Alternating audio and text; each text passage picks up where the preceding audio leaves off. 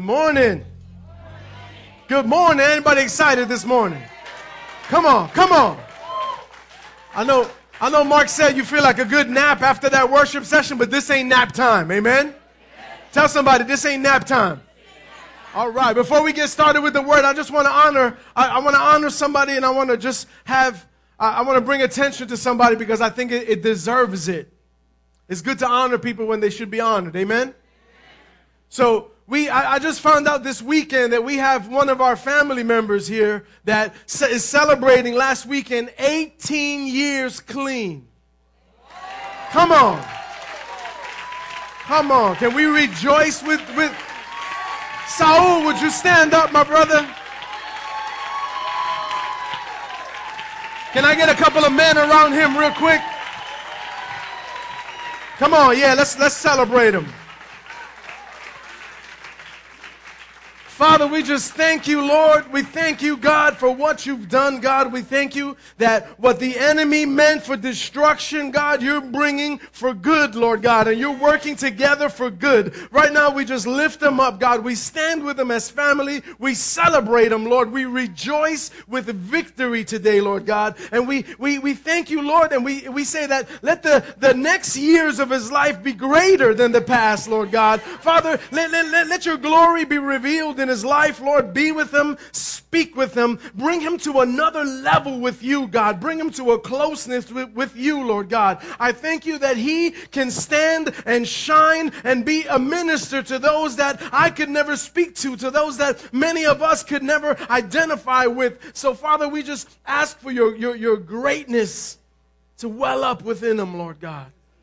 We ask God that you would shine through him in a way like never before. I pray, God, that when he's alone, that he would feel your presence with him. I pray that when he calls out to, to you, that, that you would answer to him quickly, Lord God. I thank you, Lord. Let his prayers be, be answered, Lord God. Whatever would hinder his prayer life, whatever would, would stop him from moving forward, I, I break it and I lock it and I seal it right now in Jesus' name. And I break the curse over his life. I break anything that would hinder him in Jesus' name. We lift him up and we ask you to flow freely in and through him in Jesus' name. Amen. Amen. And amen. We love you, bro. That's good stuff. That's good stuff. Ain't no high like the most high. Amen. All right. So get yourselves comfortable. Everybody comfortable? We ready for the word this morning? Good. Stand up. Come on.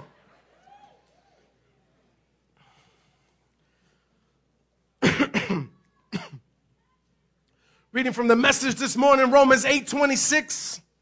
Romans 8, starting in verse 26. Meanwhile, the moment we get tired in the waiting, God's Spirit is right alongside, helping us along. If we don't know how or what to pray, it doesn't matter. He does our praying in and for us, making prayer out of our wordless sighs, our aching groans. He knows us far better than we know ourselves. He knows our pregnant condition and keeps us present before God. That's why we can be so sure that every detail in our lives of love for God is worked into something good. God causes all things to work together for good for those that love God. Verse 29 God knew what he was doing from the very beginning. He decided from the outset to shape the lives of those who love him along the same lines as the life of his son. The son stands first in the line of humanity that he restored. We see the original and the intended shape of our lives in him. After God made that decision of what his children should be like, he followed it up by calling people by name. After he called them by name, he set them on a solid basis with himself. And then, after getting them established, he stayed with them to the end, gloriously completing what he had begun. Philippians 1 6, he who began a good work in you will carry it unto completion. Somebody say amen. As you're seated, tell somebody if he started it, He's going to finish it. Amen. Wow. Anybody grateful that he began a good work in you? Listen, it could be, it could have been 10 years ago. It could have been this week. It could have been 25 years ago. God said, if I started something in you, I'm going to finish it. Amen. And we've been reading and preaching and talking and learning and teaching on his promises. We know that his promises are yes and amen. And so eh, if so God says it, I'm taking it to the bank. Amen. So, all right, we've been talking about God's promises. We're, we're almost done with this series. And, and in particular, we've been talking the last couple of weeks about the promise that God made Abraham or Abram, which was a promise that would reach all the way to you and me today. So that promise that God made Abraham is a promise that extends all the way to me, to you, to our sons and our daughters. Amen. So we left off last week. Let me just remind you the promise. This is the promise that God made to Abraham. He told, he told him, go from your country and your kindred and your father's house to the land that I will show you. And I will make of you a great nation, and I will bless you, and I will make your name great so that you will be a blessing. I will bless those who bless you, and to him who dishonors you, I will curse. And in you, all of the families of the earth shall be blessed. In Abraham, all of the families of the earth shall be blessed. Amen. So through this promise, God says all of the families are going to be blessed. All of those that believe, we've become family in the faith, and we, we're blessed in, in and through that promise. Amen. So we've been talking about God's promises and reading promise after promise after promise. How many of you have been secretly in your head saying, okay, God, so bless me already? Anybody? Right? No, right. Some of you are too holy. I know you don't. But but those of you that like to keep it real, you're like saying, yeah, that sounds good. That sounds good. That sounds good. I like that one too about the money. I like that one too. But but do it already. God bless me. Anybody? Bless me already. See, I love hearing about the promises of God. I love sharing. I love reading through the scriptures and seeing everything that God has for me, right? For us. The problem that we have is that the minute we hear about it, we want it. And we want it now. Right? How many you know? I, I want it in a microwave minute. Right?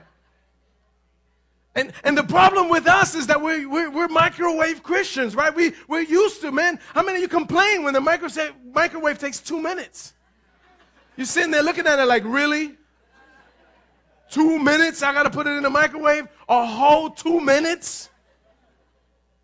Right? And, and so we want things fast, man. And so we hear about these promises and, and we want them. But the problem is, is, is not that God wants to bless us, that God doesn't want to bless us. He said He wants to bless us. He gave us His promises. He said the promise is for us, it's for you. So He does want to bless us. So what's the problem? The problem is that we're not always ready.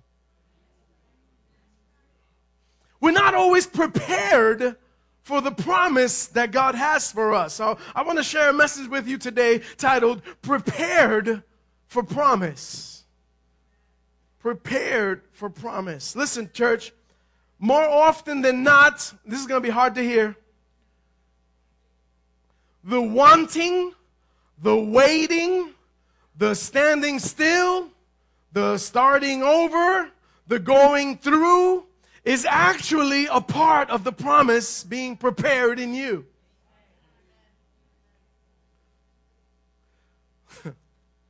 that's good stuff. We don't always like to hear that, but that's good stuff. Sometimes the starting over, right? The going through, the, the I'm back again to where I started. The, all of that is part of God preparing you for that promise. So, so, all right. So Abram got promised the blessing if he would go from his people to the land that God would show him, right? We talked about that. And then I, I, I let you, I let you in on it that he went, but he took some of his people with him. God said, leave your kindred, take your family, leave your kindred, go from among them, leave your father's house. God, and Abraham did all that, but he took Lot with him. He did go, but he picked up and he left with Lot. And, and church, we do that all the time, don't we? We know what God wants us to do, but we do it our way.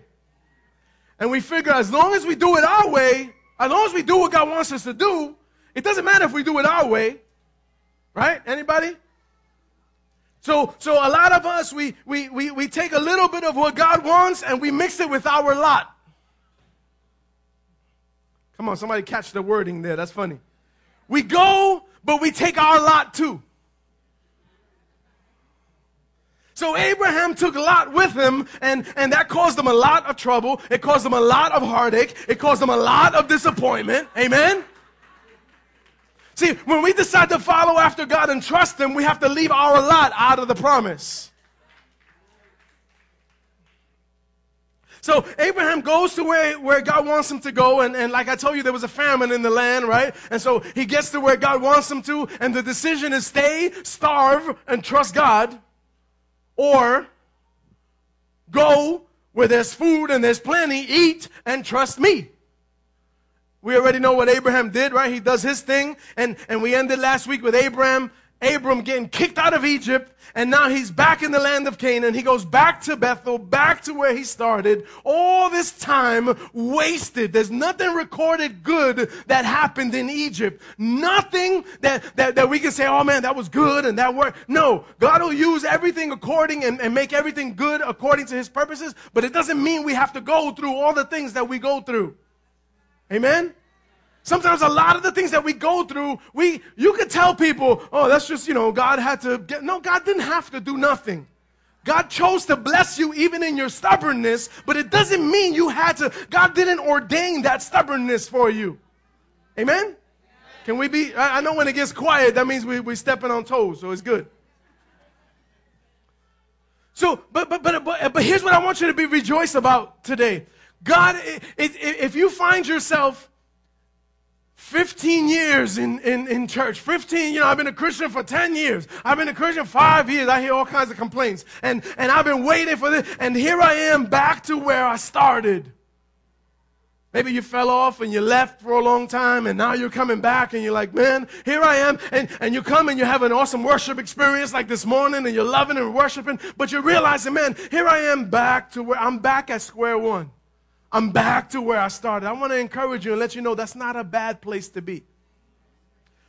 When we're back to where we started, that just means, listen, I'm bringing you back. God is saying, I'm spotting you. I got you. Let's try it again. Amen? Anybody ready to try it again?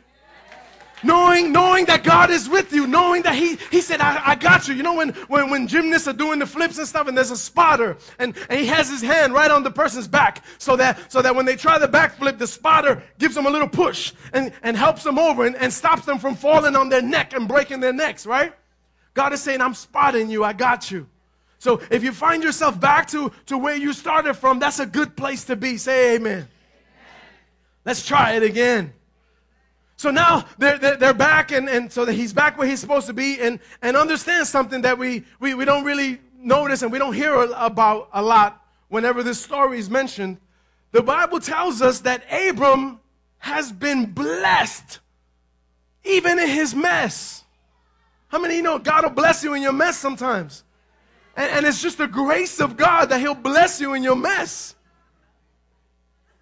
And so it, the, the word tells us, even though he lied, right? He said, No, that's not my wife. She's a hottie. She's my sister.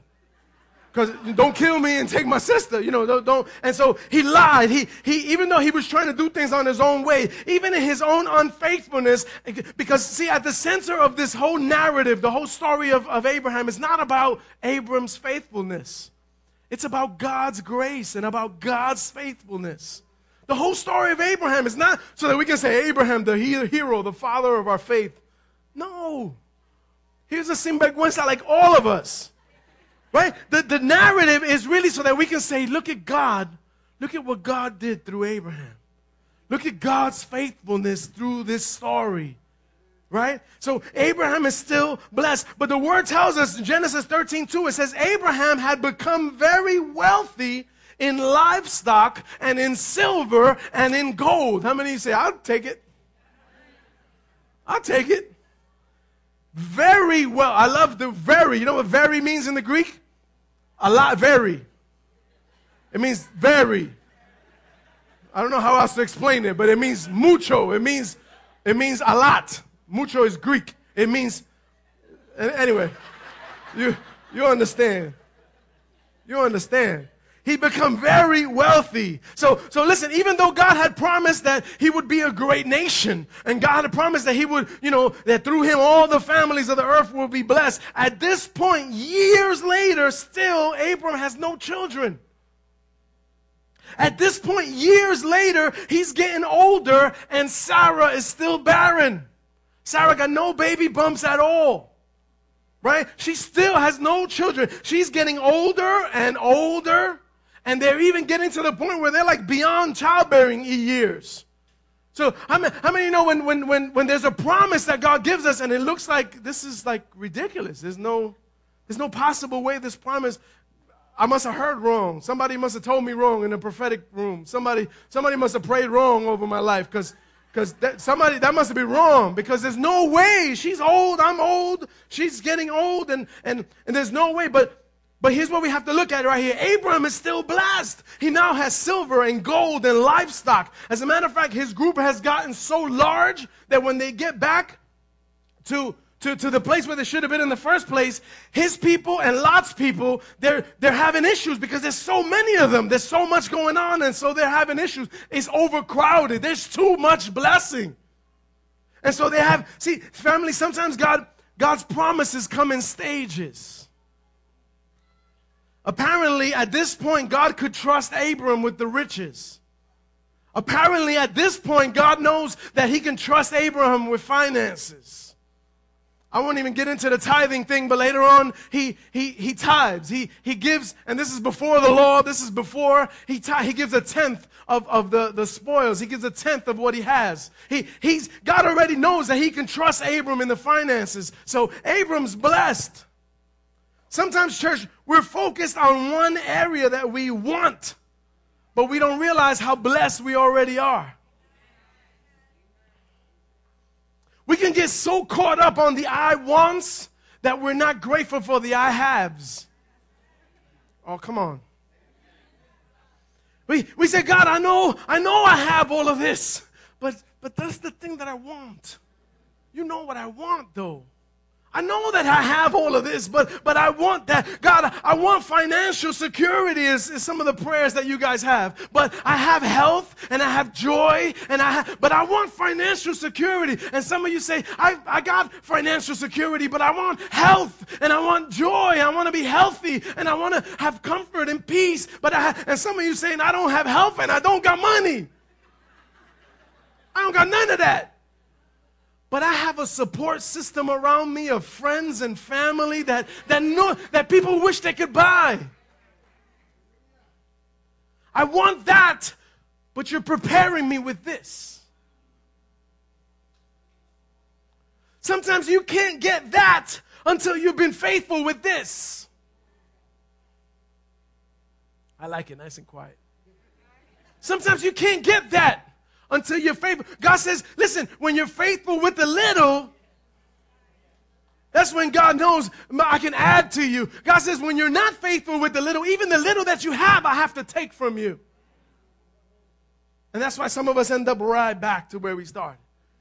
God had already brought us someplace. He already trusted us with some finances. He already trusted us with some favor. And, and no, we, and then the little that we had had to be taken away. Anybody had to hit reset and you're back here with the, without the favor, without the finances, without, and you're like, man, I'm, it's been 15 years. I'm back. Right? Because sometimes God says, I'm, I'm preparing you with this before I can get you to that. Amen? So be encouraged today, church. Don't, don't be discouraged. God says, I got you. Let's try this again. So, so we, we, we have to learn how to deal with the this before we can, we can walk in that. Somebody say amen. amen. So Lot's of people are having issues with, with his Abram's people, and so to keep the peace, they part ways. He Abraham tells them, listen, take, take your pick of what side of the land you want. God said, This is all ours.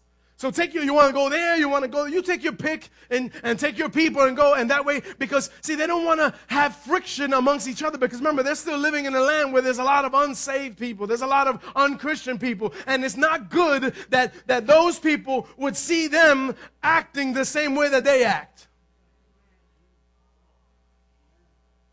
See, some people will never become believers because of what they've seen believers become.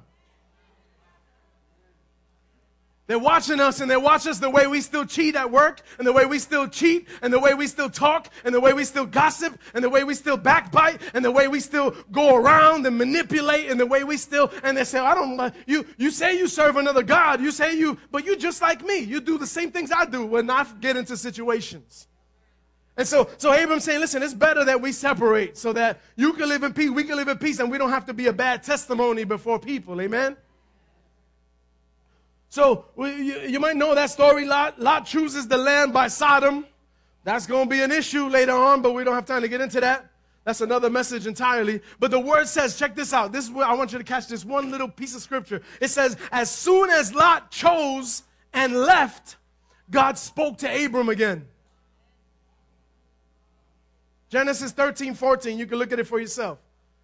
It says, The Lord said to Abram after Lot had parted from him, he said, Lift up your eyes and look from the place where you are. Look northward and southward and eastward and westward for all the land that you see, I'm going to give to you and your offspring forever.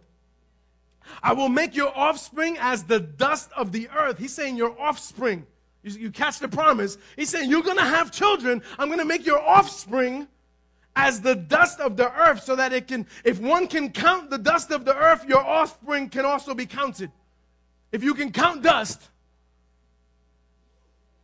can you imagine? I mean, this is embarrassing, guys. But he's saying if you can count the dust, then you'll be able to count your children. Verse 17 Arise now and walk through the length and the breadth of the land, for I'm going to give it to you. That's an awesome part of the promise, but I want you to catch the, the, the phrase that says, after Lot had parted from him, God spoke to him. Family, sometimes the choices that we make, the people that we decide to partner with, the people who we surround ourselves with, they will hinder our communication with God. Sometimes God will wait till they're gone to speak to you. Come on. Esto está heavy. Come on.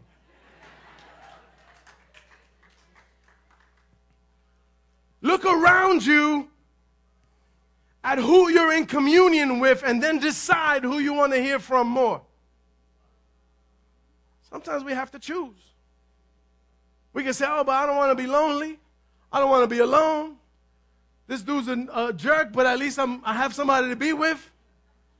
She's a lying, cheating, but, but at least when she's with me, I'm happy, right? At least. Right? I found her on Christian Mingle, so at least it's all good. Right? It can't be all bad.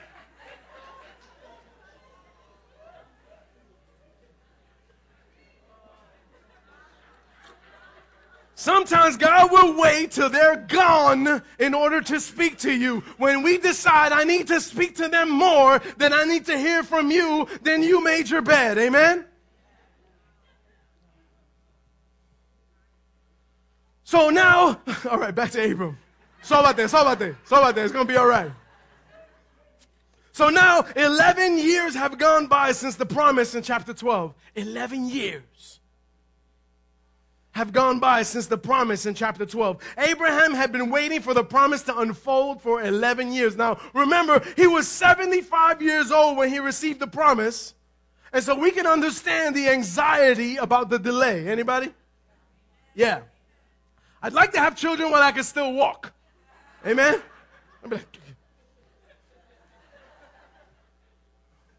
So, so Abraham, so, you know, the possibilities are getting worse and worse and worse, right? And so the, Abraham decides to try to force the promise to unfold. Anybody ever try to help God with his promise? I'm guilty, man. I'm guilty. I'm guilty. God, you're probably real busy right now, so I'm to take care of this. I'm gonna just speak to this one, have this one speak to that one, and hook that up. And then when that blows up in my face, God, why you let this happen? God, why, why, why you can't just keep your promise? God, why you don't hurry? Why you don't answer me? Why? You, and then we crying in the prophetic room, the prayer people. Come on. But we try to help force God's promise, right? So let me let me drop some deep theological Greek insight on you. That's no bueno. That's no bueno when we try to help God fulfill his promises. Amen. So, all right, by Genesis 15, Abraham had to go and fight some armies to rescue Lot. I told you Lot was going to get him in trouble. Lot got captured by the king of Sodom, and, and, and Abraham had to go and fight all these armies. A, a, a, a union of armies got together to, to, to take him. Abraham had to go and just kick everybody's and, and rescue Lot.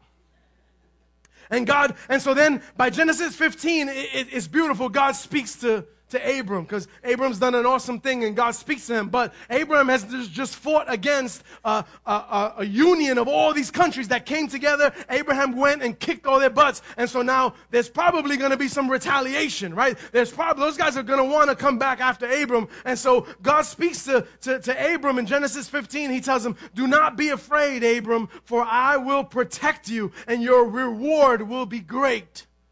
Somebody say, That's awesome, right? That God will come and just Say, listen, don't be scared. I'm going to protect you. Right? Thank you, Lord. Amen. But Abraham's response was like this. You can find it in verse 2. He says, Oh, sovereign, good Lord, what good are all your blessings if I don't even have a son?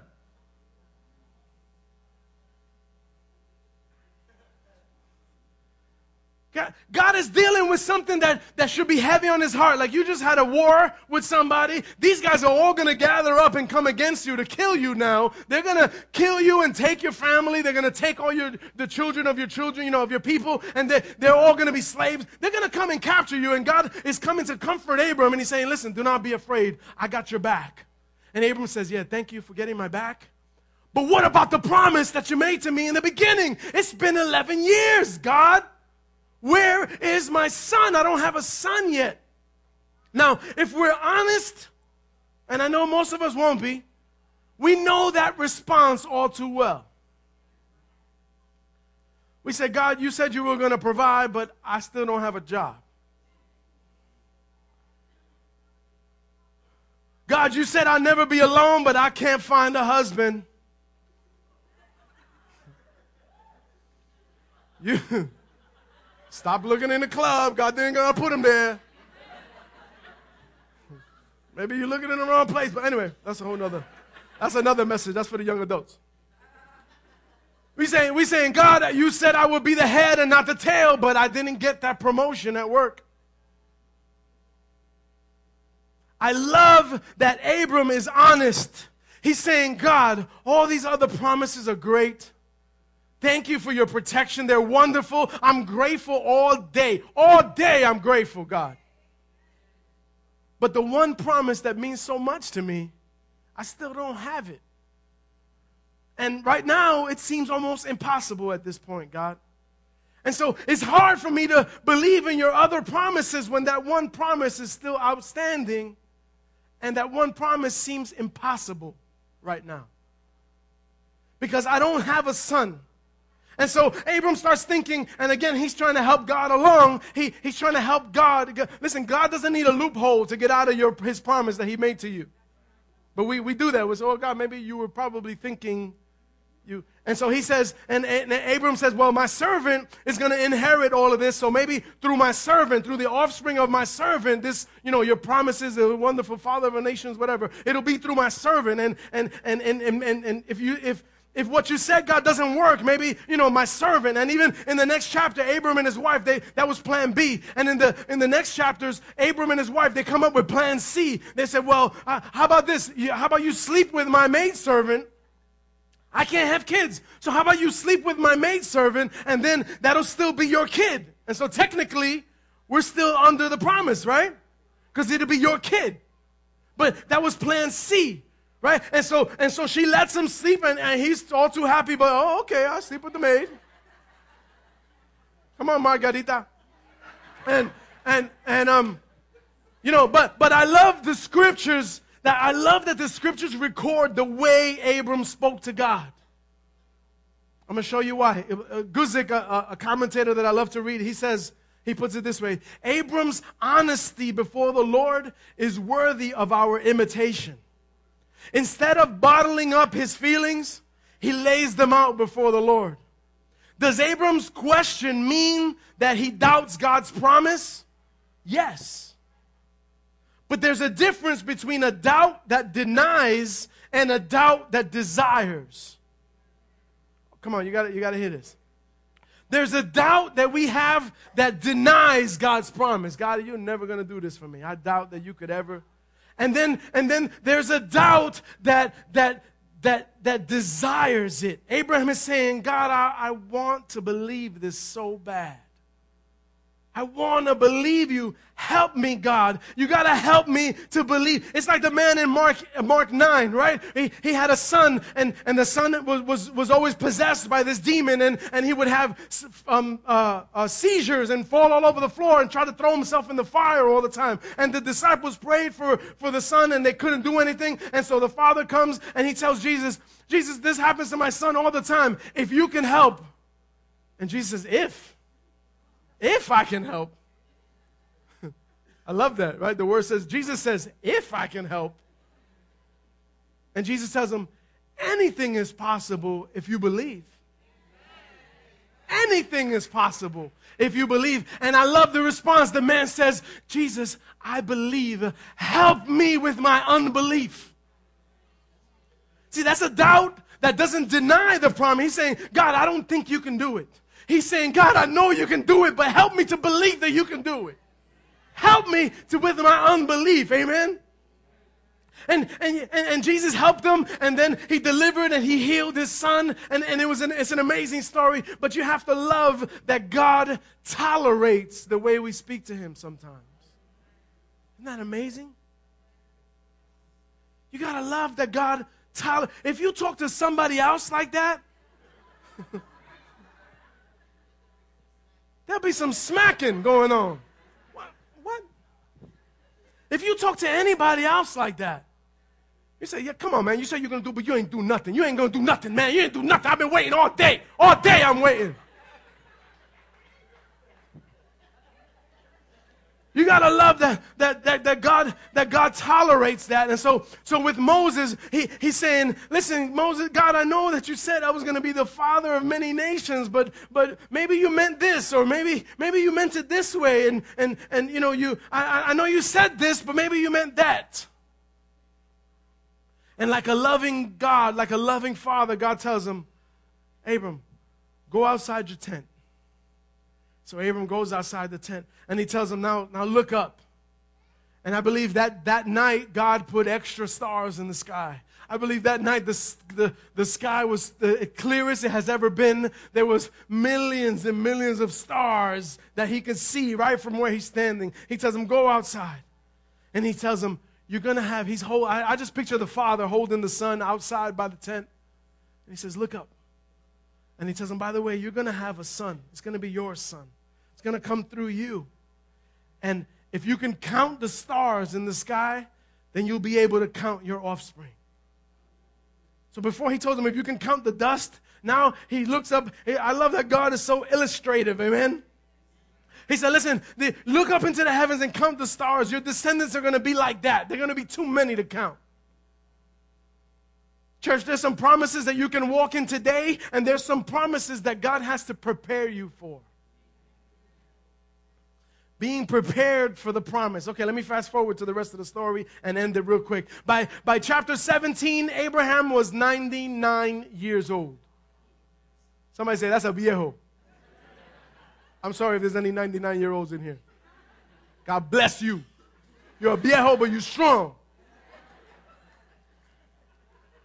Abraham was a viejo, 99 years old. It had now been at this point, ready for this, this is going to hurt, 24 years since the promise. 24 years since giving of the promise. Another 12 years have passed now. And and and, and you can say, man, but but but it, it, can't be wrong. God keeps showing up every couple years and just reaffirming the promise. And God keeps showing up. And this is not like through a, a, a prophetic team someplace. This is God is showing up and telling them, this is God. Papa Dios showing up and telling them, this is the promise I have for you. Right? And so by this time, God shows up again after, after 24 years of promise, God shows up again and he tells him the same promise.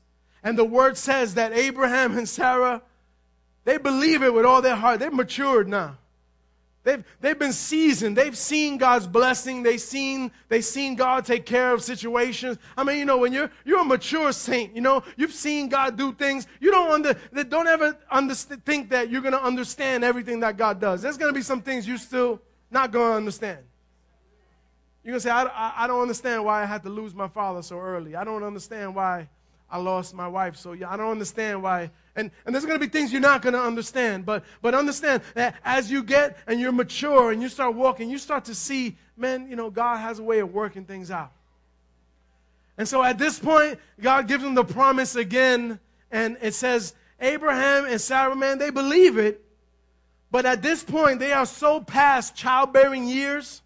She is, you, know, you understand what I'm saying? They are so past childbearing years that at this point the word tells us that they both, in their own way and in separate places, they laugh at God. Or they laugh with God. Not laugh at him in a bad way, but they laugh. Come on, God. really? God, I love you. I believe you. But come on. I'm going to have kids like the stars.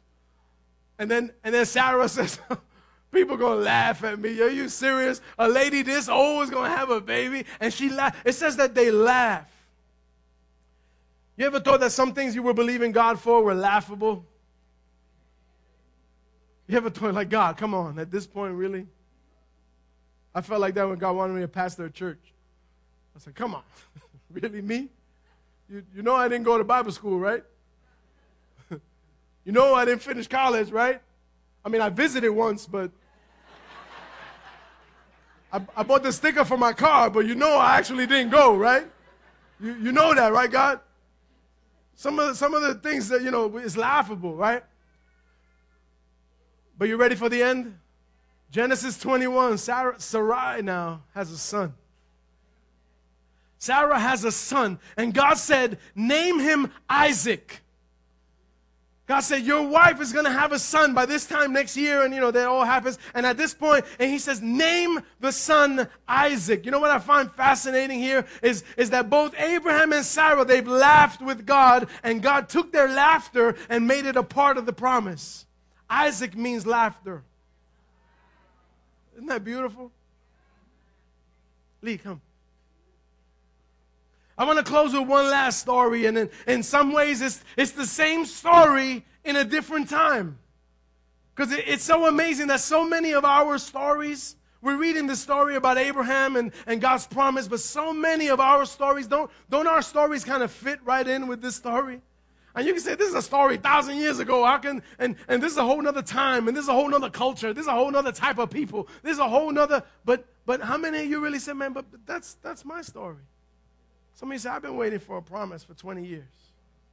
God, I've been waiting for, for, for something, right? So, I, I, uh, there, church, there's some promises today that you can walk in, and then there's some promises that God prepares you for. But I want you to be encouraged today. There's a promise in each and every one of us, and God is preparing us for it. Listen to this.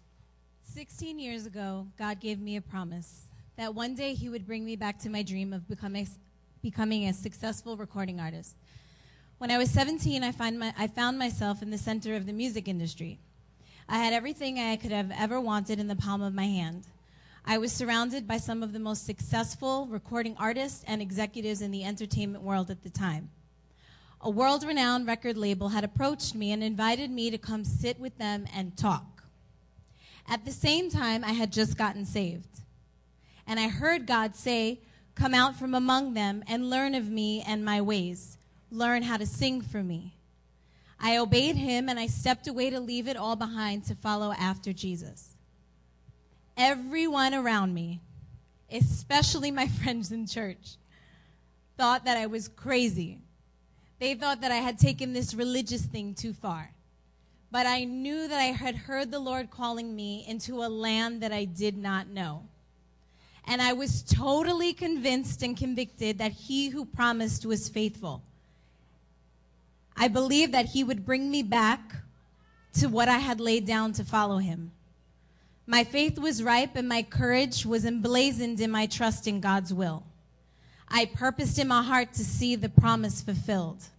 I wasn't scared to journey there until I looked around me and found absolutely no success at all. In fact, I was constantly misjudged for my motive to sing, and I was fiercely criticized that my passion for Jesus was just too much, that I was just too worshipy. So, in turn, and not here, but in turn, I would get my mic shut off. But I worshiped anyway. And people still came and said, Wow, you blessed me in your worship. And I was like, How? They didn't even hear me sing. But it wasn't about hearing me sing. It was about my relationship with God was resonating to the people. So the Lord had allowed great victories and adversity along the way, and at times I refused to see how everything would take me into my destiny. Just like Abraham, I was rich, blessed richly. And although I've been blessed with five beautiful, healthy, smart children, good personal health, a faithful husband, a nurturing church to grow in, an amazing job, and many rare life changing opportunities, I have still at times felt forgotten about by God because I just wasn't seeing this promise materialize quick enough for me. Several years ago, I had an opportunity. Um, I was, I was asked to come um, record a televised show for a well known Christian broadcasting network. Uh, while in my dressing room, a minister approached me and gave me this word. He said, Whatever you do, do not get fixated on this moment. There is something much bigger for you to accomplish, something you cannot do on your own. If you could, you wouldn't need God for it. I was humbled to say the least, and I received what he had said. So, as I took each opportunity God provided, I learned how to shift my perspective. And it was a conscious choice that I had to constantly make every time I would feel myself going, you know, into a depression. So it was either sink or swim. I would either be depressed, believing things that wouldn't believing things would never change, or I would stand my ground and not back down and remember why I was following after Jesus in the first place. I'm a stubborn one. And that man right there can attest to that. But it was in this mindset that I fixed myself to hold on to the promises and not let go. So I encourage you this morning to choose to swim in the deep graces of God. See, before my encounter with Jesus, it was all about me my stardom, my fame, my money, my success. But what I slowly realized was that God loved me so much that he grabbed a hold of me and my heart just in the nick of time. I'm convinced that the world and all its charm would have spit me, uh, chewed me up and spit me out. But God spared me from humiliation and degradation. He's taught me through this experience of waiting to call on wisdom so I don't look like a fool. He's taught me how to speak and when to keep silent although my husband may argue with that one, but you know, I'm still, everybody's a work in progress. Back in the day, I was a Spitfire, so I had absolutely no filter at all and just said whatever I thought. And suffice to say, I got myself in a lot of trouble for it. My face ate some concrete at one point for that, too. Jesus taught me how to value the knowledge I gained from every experience, how to tuck it away in the deep recesses of my heart, and how to use it as personal reference when dealing with difficulties. I realized that being able to bounce back from hardship, poverty, conflict, and emotional and spiritual abuse wasn't just for my survival or my glory. It wasn't so I could pat myself on the back at the end of the day and proclaim, proclaim how strong of a person I had become. No, rather, it was to comfort the hurting, to give hope to the hopeless and broken, to produce in me a compassion for dying souls to sing a song for the lost and hurting, to clothe the naked, to feed the poor, to plead the case of the orth- orphan, and to bring justice to the oppressed, to see captives freed and the outcast healed and brought into the fold. So, although it's taken a strong resolve and steadfast spirit to follow after Christ for my promise, it has led me into so much more than I could have ever imagined, Amen. more than I could have ever taught myself. Amen. About two weeks ago, another door opened. This time, I had the opportunity to have a private audition for a very popular primetime network television show. The whole story behind it was mind blowing. The whole story. It was a testimony in and of itself. I didn't seek after the opportunity, it came right to the front door of my life. The fruit leading up to it led me closer to God in the months of preparation. It sparked an excitement for God's promises again. You know, I said, Oh, well, surely I'm fully prepared for this because I've been waiting for 16 years. So, yes, God, you're going to do it. And there's nothing wrong with being filled with faith and trying it one more time. Amen. So I get to this audition, and I know God has opened the door. And like I said, it was a testimony, and this testimony made several people that I know cry, and even made me cry. And I get there, I do everything that I'm supposed to do. It looks like it's all going to happen, and then as as fast as the door opened is as quick as it's shut in my face. And I was left almost numb. Like I was confused. I was like, "Whoa, hold, hold on! Like, what just happened here? How did how did this? I don't I don't get it. I really." And you know, I, I sat there and I was like, I came home and my husband was like, I was like, I, I didn't get the audition. He was like, What? You serious? Like you lying, right? You lying? Like I had several people tell me you're lying, right? Like you're joking. And I was like, no, I didn't get it. And nobody could believe it because I'm telling you, if I told you the whole background story of it, you would have been like, you getting this. Thank you for all my cheerleaders in here that encouraged me. Thank you. You, you, you.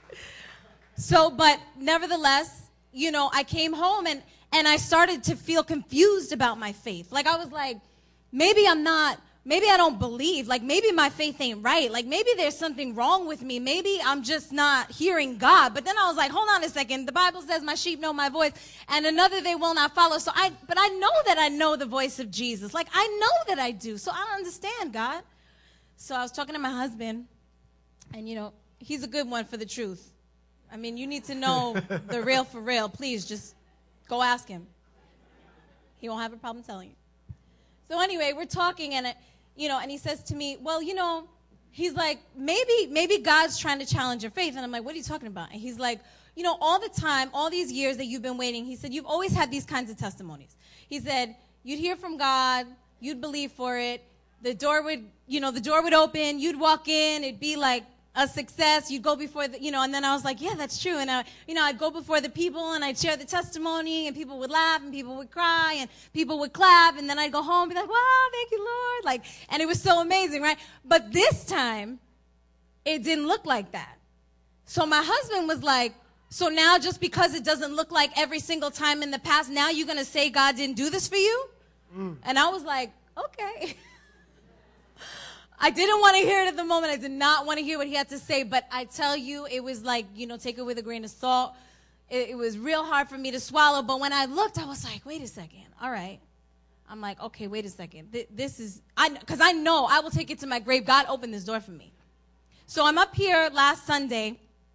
I'm up here last Sunday, and um, and I hear the Lord say, as we were finishing worship, I hear the Lord say, construct, construct, and I was like, do I say that now? Like, cause you know, you all were sitting here, so I was just like, well, maybe this is a word for the church. Like, but then I heard, but then it was like the spirit, you know, the spirit of God just kind of stilled me, like, you know, shh, don't say nothing right now. Like, this is for you. I was like, all right. So Pastor Gary had asked me to preach on Wednesday, and as I was preparing what I was going to say, that word came back to me, construct. And I was like, huh? So I looked it up in the dictionary. It, it, means to make or form by combining or arranging parts or elements. and I could hear the Holy Spirit begin to minister to me. And He was saying, Don't you see that I'm taking all the bits and I'm taking all the mm. pieces and I'm arranging yeah. and I'm rearranging and I'm organizing and I'm shifting and I'm putting everything in its place for you. He says, Will you just believe me that I'm going to do it? I know you've waited all this time. I know that you've cried. And I know that people have done you wrong. And I know that people have ostracized you. And I know that people have criticized you. And I know people have misjudged you. And I know that the door feels like it's closed forever, but it's not. Because Romans 8 28, I'm working all things together yeah. for the good who love God and are called according to his purposes. And the Lord began to just minister to me and it's began to sit in my spirit and it began to resonate in me. And the Lord began to say, what about the contrast? You know, you're not, you know, the contrast is what makes things beautiful. And I was saying on Wednesday night how when they, we have beautiful victories that are filled with light and filled with glory. And then we have these really dark days that are like disgusting and gray and dark and ugly. But when you combine the two, it makes such a beautiful design. Yeah. It makes such a beautiful picture, such a beautiful vision of the glory of God because it can't be beautiful without the darkness and it can't be beautiful without the light. And although there's sin in this world, God said, I haven't forgotten about the promises. Although I blessed you with all these things, I know this is the one thing that you desire. I'm telling you, I've sat in churches where I would go up to the front or I'd be called out by some prophet and I I tell you, over the past 16 years, it's happened even more than five times, where I would say nothing to the person, where they would come to me and literally begin to weep, and they'd be like, It's so big, it's so big. And they would weep and like wail and cry out and intercede over me. And all these years, I felt like I was walking through a desert, and I'm like, What you mean it's so big? What is so big? Me sitting in my project apartment with, you know, no room for my kids in my house? Like, what is so big? Me sitting here in poverty because I can't afford and I gotta feed my kids rice because that's real. I mean, it was to the point where I was just like, I had to depend on the provision of God. I had to depend for people, for God to put it on someone's heart to buy my kids waffles and milk and all the things that my kids needed. Even for a period of time, I had nothing. We were so low on finances that there was this woman who knew nothing about our situation in my old church.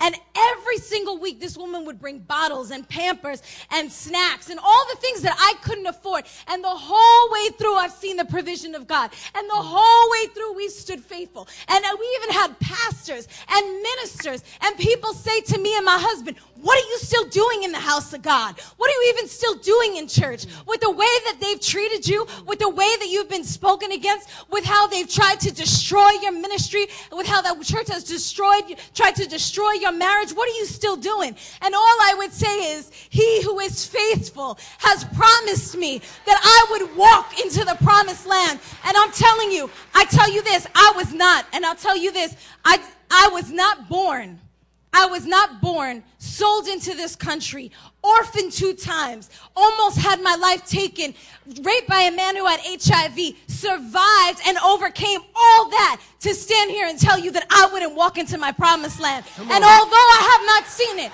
although it's not materialized in front of me. But I tell you the blessings and the preparation because now I know that my purpose is to free the captive. Now I know that I'm supposed to clothe the naked. Now I know I'm supposed to feed the hungry. Now I know if I ever get a platform in this world, it's so I can speak on behalf of the orphan.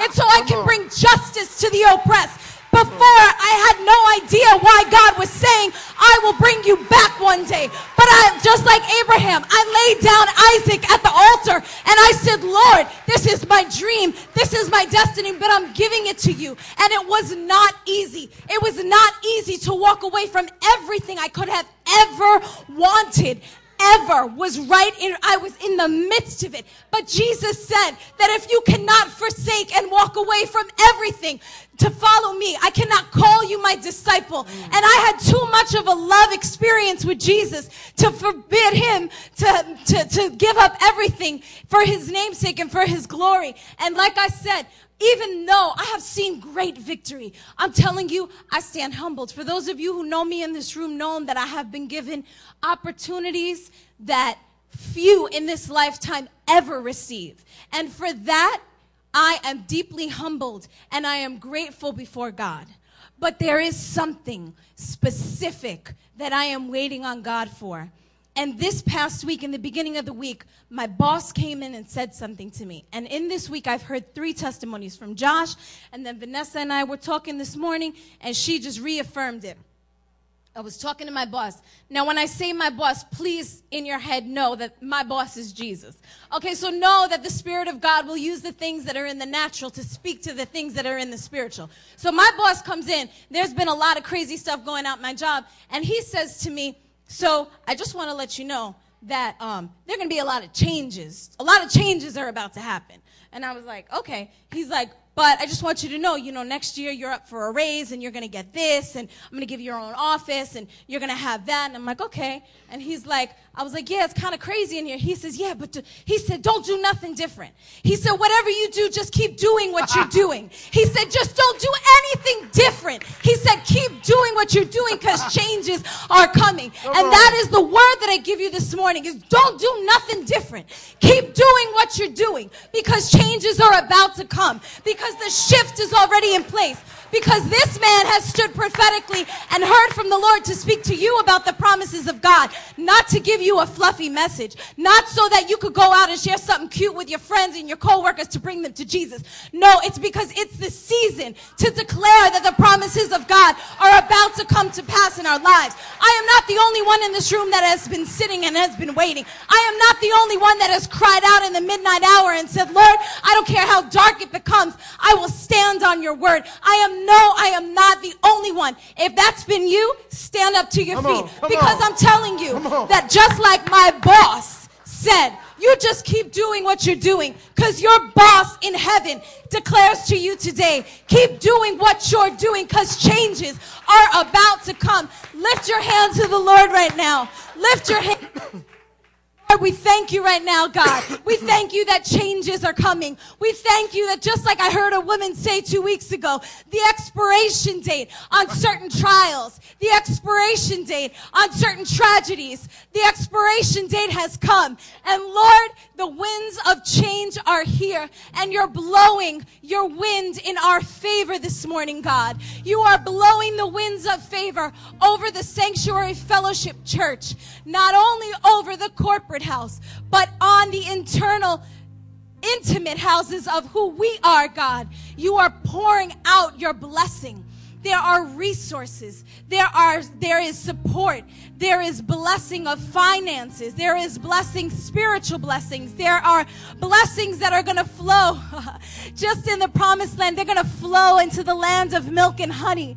And that's where we're going to abide, Jesus. And no matter what we see and no matter what we're facing, if we have to try it again, we're going to try it again. We're going to swim in your deep graces. We're going to believe and know, God, that you have not left us, that you have never forsaken us. You are watching carefully over your word to perform it. And as you prepare our hearts, let us continue to stand in the center of your will, knowing that there is no safer place, knowing that there is no greater place to be found. God, we lift you up this morning and we thank you for these promises Hallelujah. in Jesus' name. Hallelujah. Hallelujah.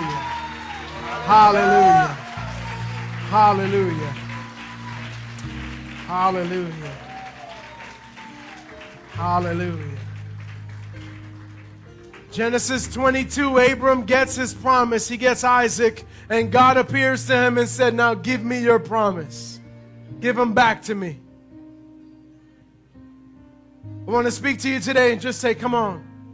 It's time to give our promise back to God. It's time to trust God for the future. The problem that Abram had this whole 25 years is that he couldn't trust God fully for the future. He could only trust him for things. He could only trust him to a certain extent. By, by Genesis 22, after 25 years of being prepared for the promise, when God told him, now give him back to me, Abraham grabbed Isaac and walked to the mountain and he was about to, to, to sacrifice the promise that God given him, gave him. Genesis 22 isn't about child sacrifice. That's not something God desires. That's not something God even gives us. When God wanted a sacrifice, he became the sacrifice for us.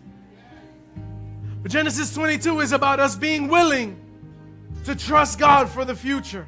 It's about being willing to trust God with, a, with everything that we ever wanted. It's about being willing to, to say, God, you order my steps. If that's your prayer today, would you come forward and let's worship together?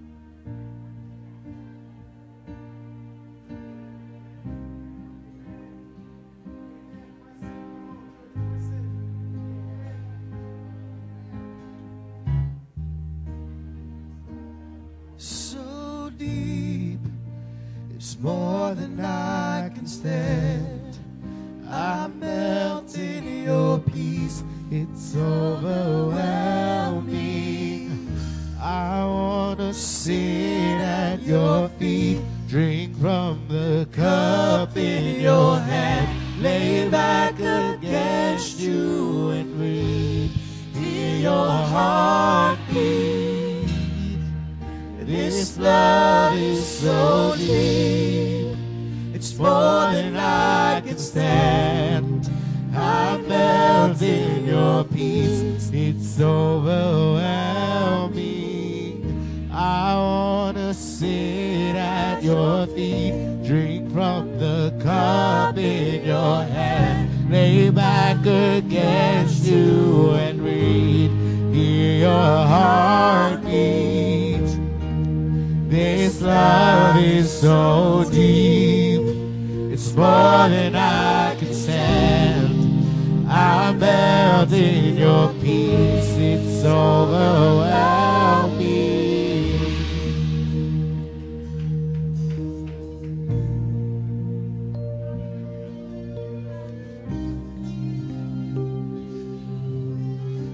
So whether you're up here right now or you're back there, if, it, if you're making a decision right now that you're going to believe for the impossible, if you see nothing, if your eyes are blinded with pain, if it's been years, you've been walking through the desert, but you're agreeing with God today that not one of those situations changes the fact that He is in control. He is still God, and He is a God that keeps His promises.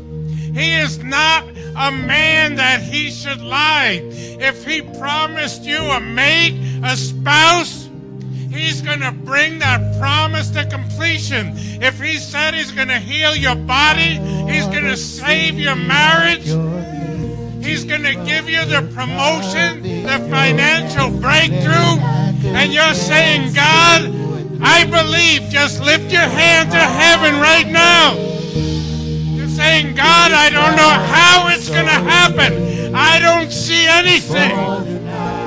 But God, I'm trusting in you. You're going to bring it to completion. He began a good work and he's faithful. Every word, every promise, his promises, the Bible says, are yes and amen. So, Father, right now, in Jesus' name, I pray for these, your people, oh God.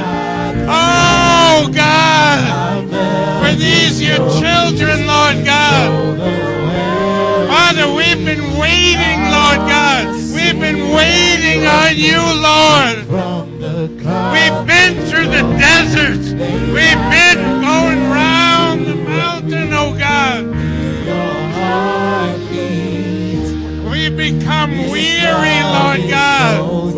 But God, you said in your word that you would do what you said that you would do. That you are faithful. So God, I pray for each one right now, Lord God. Father, I, I release the promise over, over your life. Just take it right now. Take that healing in your body. Jesus' name, believe the promise that God is going to bring you the husband. He's going to bring you the wife. He's going to save your children. He's given you the promotion he promised. He's going to release you into that ministry. He's going to heal your depression. Believe it. Take it right now. Now, in Jesus' name. Pull it down from